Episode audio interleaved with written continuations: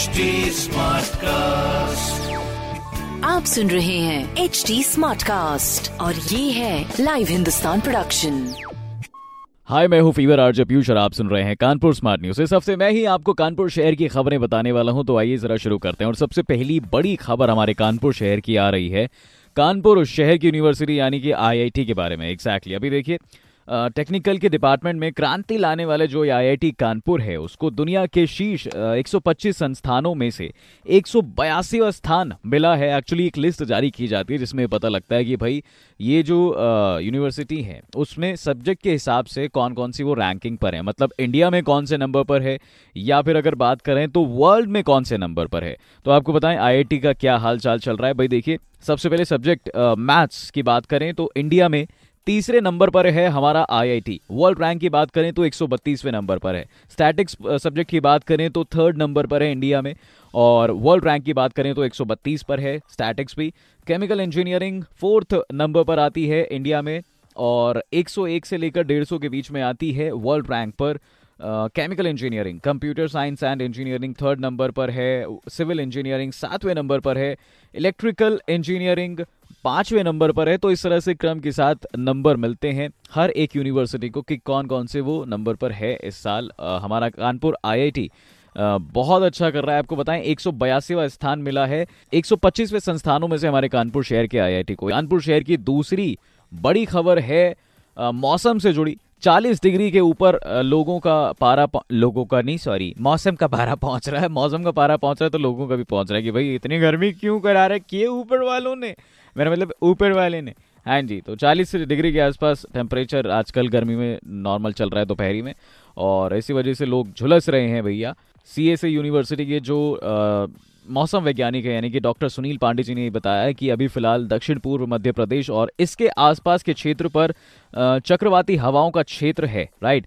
तो इस वजह से अगले तीन से चार दिनों तक पश्चिमी राजस्थान, दक्षिण हरियाणा, दिल्ली, पश्चिमी और मध्य यूपी में भीषण गर्मी हो सकती है, लू भी चल सकती है तो ऐसे में आप अपना ख्याल रखें भैया, लेकिन हम कानपुरी तो जुगाड़ निकाल ही लेते हैं गर्मी से बचने का राइट कानपुर शहर की तीसरी बड़ी खबर है कि कानपुर का प्रशासन साफ़ सफ़ाई को लेकर अब थोड़ा ज़्यादा सतर्क हो गया है तो ऐसे में कानपुर में जो सुबह पाँच बजे कुछ कर्मचारी ऐसे तो जो झाड़ू वगैरह लगाया करते थे कानपुर शहर में, उन सफ़ाई कर्मचारियों को कुछ शर्तों के साथ दो घंटे की छूट दी गई है, वो अब पाँच बजे की जगह अब सात बजे अपनी ड्यूटी पर आ सकेंगे, आराम से इतमान से राइट ये प्रस्ताव जो है नगर निगम में भी रखा गया, जिसके बाद ये फैसला लिया गया कि अब पाँच नहीं, बल्कि सात बजे आप आ सकते हैं। और कानपुर शहर में साफ़ सफ़ाई कर सकते हैं। अच्छी चीज़ ये हुई कि जितने भी सफ़ाई कर्मचारी हैं, उन्होंने ये भी नगर आयुक्त से कहा, उन्होंने विश्वास दिलाया कि जितने भी कर्मचारी हैं, वो टाइम से ड्यूटी पर जाएँगे और स्वच्छ सर्वेक्षण में कानपुर को अच्छी रैंक दिलाने के लिए ईमानदारी से काम करेंगे। बाकी कानपुर शहर की चौथी बड़ी खबर है कि पानी की महत्ता को बताने के लिए कानपुर में एक खास पौधा लगाया गया है, जो खुद ही हाथ पैर हिलाकर आपको पानी के महत्व को बताएगा कि जल ही जीवन है। बहुत इंटरेस्टिंग है, आपको बताते हैं इस खबर में विस्तार से क्या है। वहीं दूसरी तरफ़ रोबोट भी बच्चों का मनोरंजन करेंगे भैया, उन्हें पानी का महत्व बताते हुए, इसे बचाने के तरीके बताएगा। ये नज़ारा आपको जल्द ही इंदिरा नगर में ध्यान से सुनिएगा भैया, बनकर जो तैयार हो रहा है, यानी कि rain water harvesting theme park में देखने को मिलेगा, जिसका बहुत जल्द शुभारंभ भी हो जाएगा।